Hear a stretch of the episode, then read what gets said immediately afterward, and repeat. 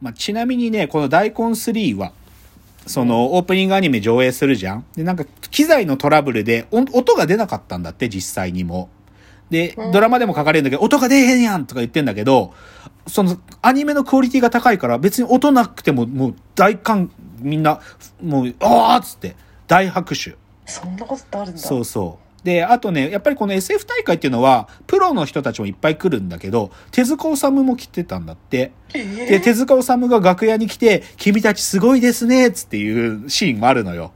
マジでそ生きてたんだ。そうそう、だって81年だし。あ、そ。そう。でだけどね、そ、で、実際これ、手塚治虫役を岡田敏夫がやってるんだけど、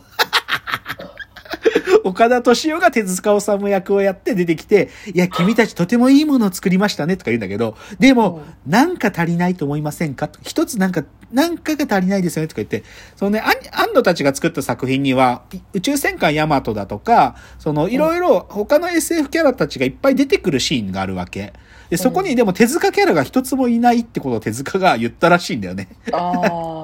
とかね、あと当時、だから君たちすぐに東京に来て僕の仕事を手伝ってくれませんか？とまで言ったらしいよ。あ。そん、うんまあ、すごいね。そう。だからまあそういう手塚さんまで来るのがその SF 大会大根3で、で、そこで兄のたちはすげえ作品作ったわけよ。っていうのがまあ、そうそう。だからこのそうこのドラマ、だからある意味、炎燃えるの戦いと安野たちっていうのの二つが書かれてて、じゃあ最後燃えるはどうなるかっていうと、さっきも言った通り、燃えるは小学館の新人賞に佳作として入選するわけね。それで、まあ、必殺の転校生って作品でデビューするんだけど、で、それラストシーンがどういうのかっつうとね、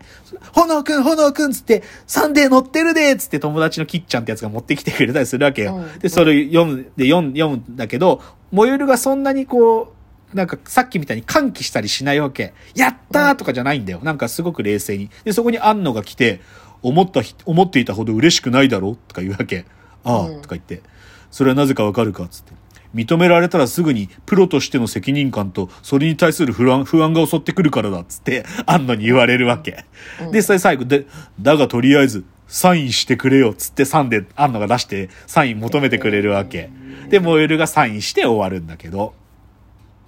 そう。で、です、一番最後の最後、ラストシーンは、もう、もうそれで、バッて、その、今のモユルが目が覚めて、その、先生、締め切りまで残り3時間ですっつって、だから、うんモユルがある意味、夢で見てたんだね、過去のことを。で、うん今、れもう連載漫画家になって漫画を描いてる、そこで目が覚めて、先生、あと3時間ですって、そのアシスタントから言われるんだけど、わかったっつって、もうプロの俺は、プロだからこそ、あえて寝るっつって。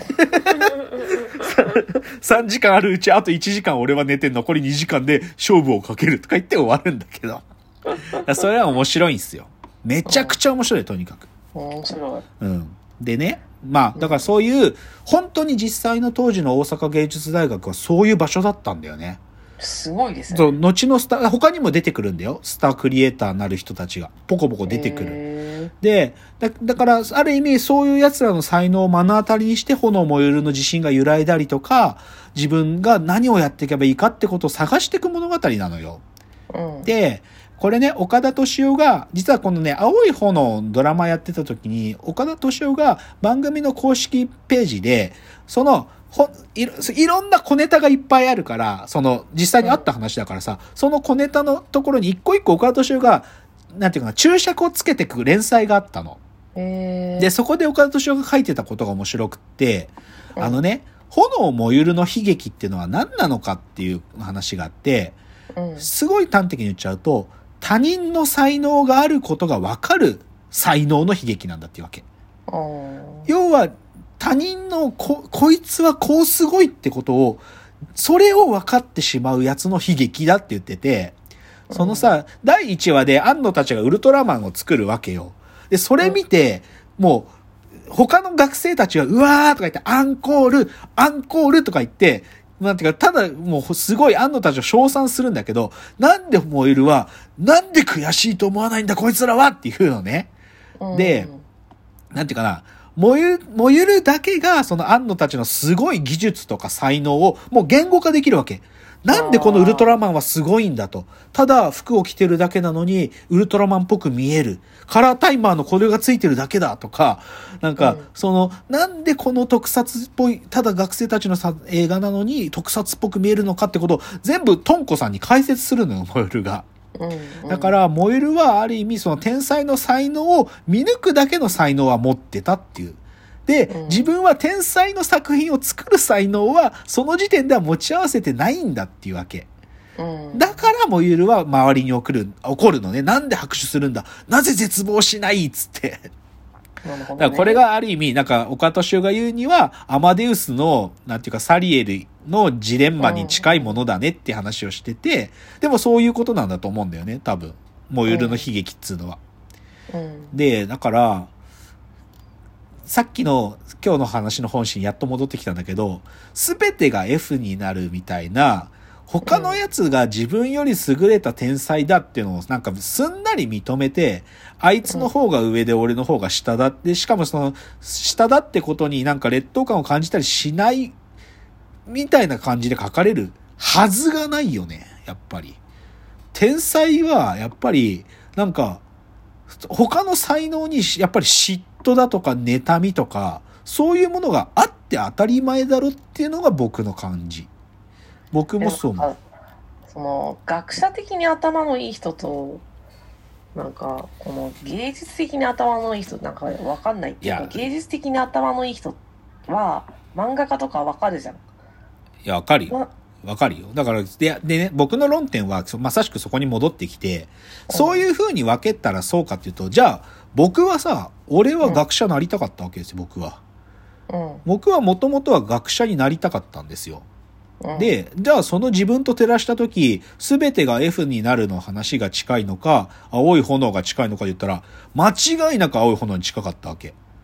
僕は、ほ、それこそ炎燃える超共感するもん。へー。そう。で、だから今日最後のトピックスは、俺は天才なのかっていうことなんだけど、うんでね、僕、まずだから学者なろうと思ってた時、最大のやっぱりコンプレックスは、僕が憧れた存在が天才だったことなわけよ。うん。で、それはシンプルに僕の学術上の師匠である郡司ペギオ幸雄さんは、うん。紛れもない天才だったの。うなんだけど、そこで、さなんていうかな、一番僕が悩ませたのは、郡司ペギオ幸雄は天才なんだけど、うん何の天才なのか分かんなかったわけ。うんこれね、養老たけしさんが言ってるんだけど、うん郡司君は天才であることは間違いないんだけど、何の天才なのかが一向に分からないって養老たけしさんが言ってんのね。うんで、その通りだと思う僕。うん郡司ペギオ幸雄って何の天才なのか分かんないの。うんで、ここが僕のなんていうかな、学者だった時の最大のなんていうかな、まあジレンマだった。憧れでもあるんだけど、その届かなさってことを自分に直接に突きつけてきた。要はさ、なんか、特定の才能がこういった突出しているっていうのが見えてたら、うんなんか、そこに対して、僕が何をすればこいつに近づけるだろうか、もしくは乗り越えられるだろうかって見えるんだけど、その、何の、な間違いなく天才なんだけど、何の天才かわかんないっていう悲劇。まあ、悲劇ってそれは僕にとっての悲劇だったわけ。で、だからこの、この話とさっきのモイルの話比べたら、僕はまだその、軍事ペギオユキオっていうかね、その天才を分析する分析眼すら俺にはその当時備わってなかったんだよ。うんでも自分は何かしらの天才でありたいって信じ続けたから、うんなんか自分が保ててたんだけど、うんそれくらいなんか僕にとって青い炎ってなんか自分の話に近いんだよね。へえそう。で、で、今だったら、郡司さんが何の天才なのかとか、うん郡司さんと自分の現在地っていうのをき比べることぐらいまでは少し手が届くかなって思える存在になったけど、でもそれくらいやっぱり遠い存在だったし、なんか苦しい時間だったよ。へえそう。この話がね、今日の実は冒頭の佐々木インマイマインにつながるんだけど、うんなんかさ、えっとね、佐々木インマイマインっていう、まあそうだな、なんていうのかな、その、何の天才なのかわかんないとか、自分が何かしらの天才であるって信じてる時って、うん。なんかある意味可能性ってのが全方位に開かれた状態なんだよね。うん。なんか、お例えば炎もいるのさ、なスタンスってさ、俺、俺は天才だって信じてるけどさ、実は俺は絵が描けないんですよとかさ、でも 何かしらの全能感を伴ってね、俺はできるっていう。なんだけど、でもさ、人生ってさ、そこからいろんな可能性がある中の一個を選択していくっていう物語だと思うわけ。うんうん。つまり、その選んだ一個の可能、他の可能性もあり得たかもしんないけど、それをある意味わざと選ばずに、この一個を磨くんだっていうことをやるっていうのが人生だと思うわけ。うんうん。つまりね、なんか、天才になっていく道筋って、全方位に開かれてる状態って実は天才のまだ序章というか、始まってすらいなくて、その自分が選んだ一つの可能性でどれだけ戦うかっていうことの、その勝負が天才の道だと僕は思うわけよ。うん。で、だから、僕はね、なんていうか、まだね、この、言い知れぬ不安に襲われてる時代っていうのは、開かれた可能性のまだただ中にいる存在だ、まだ、で、言い換えちゃうと、まだ一個の選択をしてない、まだその手前にいるやつのことだと思うわけ。うん。だから最近 Creepy Nuts の歌でさ、かつて天才だった俺たちへって歌があるんだけど、うん。なんかこれとかって僕すげえよくわかる、この意味って。かつて天才だった俺たちってさ、俺たちは何だってできたって思ってる話なんだよ。あの時俺たちは何だってできたって思ってただろって話なの。だけどそれ時は経って今は天才じゃなくなっちゃった俺って話してんだけど、でも僕はそうじゃなくて、かつて天才だって思ってた時間っていうのは、ある意味開かれた可能性の状態だから、まだ本当の意味での才能の輝きに手が届いてないんだよね。だけどそれを一個選ぶっていうことこそが、ある意味では天才の入り口っていう。あ、ちょっと時間なくなっちゃった。じゃあ最後のチャプターでまとめです。